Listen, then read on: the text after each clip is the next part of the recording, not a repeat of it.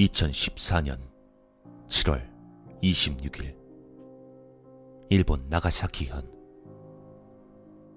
사세보시에 학교를 다니던 여고생 마스오 아이와가 하교를 한 뒤 집으로 오지 않자 그녀의 부모는 경찰에 신고를 했다. 이튿날 경찰은 아이와의 행적을 조사하면서 그녀가 다니던 학교에 조사를 갔다. 아이와의 같은 반 친구들은 그녀가 실종되던 날 반 친구인 도쿠가스 모나미와 같이 하교를 했다고 증언했다. 경찰은 모나미를 찾아 그날 아이와를 본 적이 없냐고 물었다. 경찰의 질문에 모나미는 태연하게 모른다고 이야기했지만 그녀의 행적이 수상했던 경찰은 모나미가 혼자 살고 있는 맨션으로 찾아갔다. 그리고 놀랍게도 모나미가 살던 방의 침대에 실종된 아이와가 싸늘한 시신이 되어 있었다. 아이와의 시신은 여러 군데 자상이 있었고 왼손과 머리는 잘려져 있었는데 목은 화장실에서 발견되었다. 시신을 발견한 경찰이 모나미에게 네가 한 짓이냐고 묻자 그녀는 태연하게도 자신이 죽였다며 자백을 했다. 이 사건이 알려지자 사람들은 충격을 받았고 순식간에 큰 이슈가 되었다. 가해자였던 모나미는 일본의 명문대를 지망할 만큼 성적도 우수했고 피아노와 미술 등 각종 예술 분야에서도 입선할 만큼 유망한 학생이었기 때문이다. 게다가 모나미의 아버지인 도쿠가스 히토시는 유명한 변호사였다.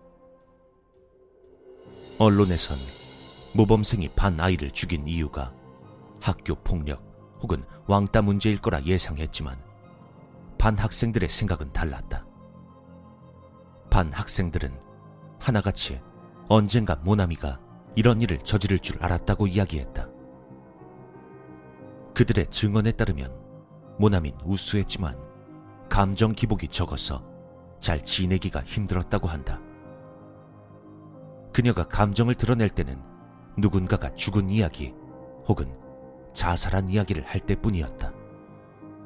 또 초등학교 때 교사의 증언에 의하면 모나미는 늘 조용한 아이였지만 동물 해부 시간엔 이상할 정도로 적극적이었다고 한다. 해부에 전혀 거부감이 없었고 심지어는 아이들의 해부를 대신 해 준 적도 있다는 것이다. 한 번은 학교에서 기르던 토끼들을 해부하다 발각돼서 모나미의 아버지가 사과를 하러 온 적도 있었다고 한다. 그런 그녀의 기행은 점점 심해져서 어느 순간부터 다른 아이를 칼로 상처 입힌다던가 머리카락을 자르는 일도 빈번하게 발생했다. 심지어 반 학생이 밥을 먹다 쓰러지는 사고가 발생해 조사해보니 모나미가 그녀의 급식에 표백제를 탄 것이었다고 한다. 또 고양이의 눈을 뽑은 적이 있다는 말을 자랑스레 하고 있는 모나미가 너무 무서워서 한동안 등교를 못했다는 학생도 있었다. 이런 이유로 반 아이들은 모나미를 악마라 부르며 두려워했지만 학교 선생들은 우등생에 표면적으로는 얌전했던 그녀를 끼고 돌았다.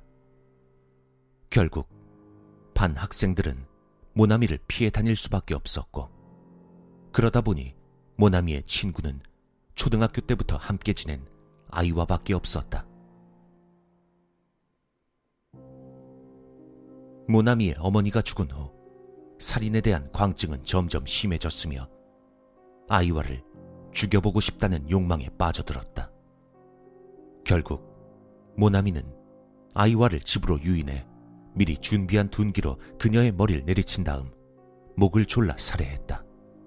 그리곤 그녀의 시신에 자상을 입히는 등 엽기적인 행동을 하고 목과 왼손을 토막냈다.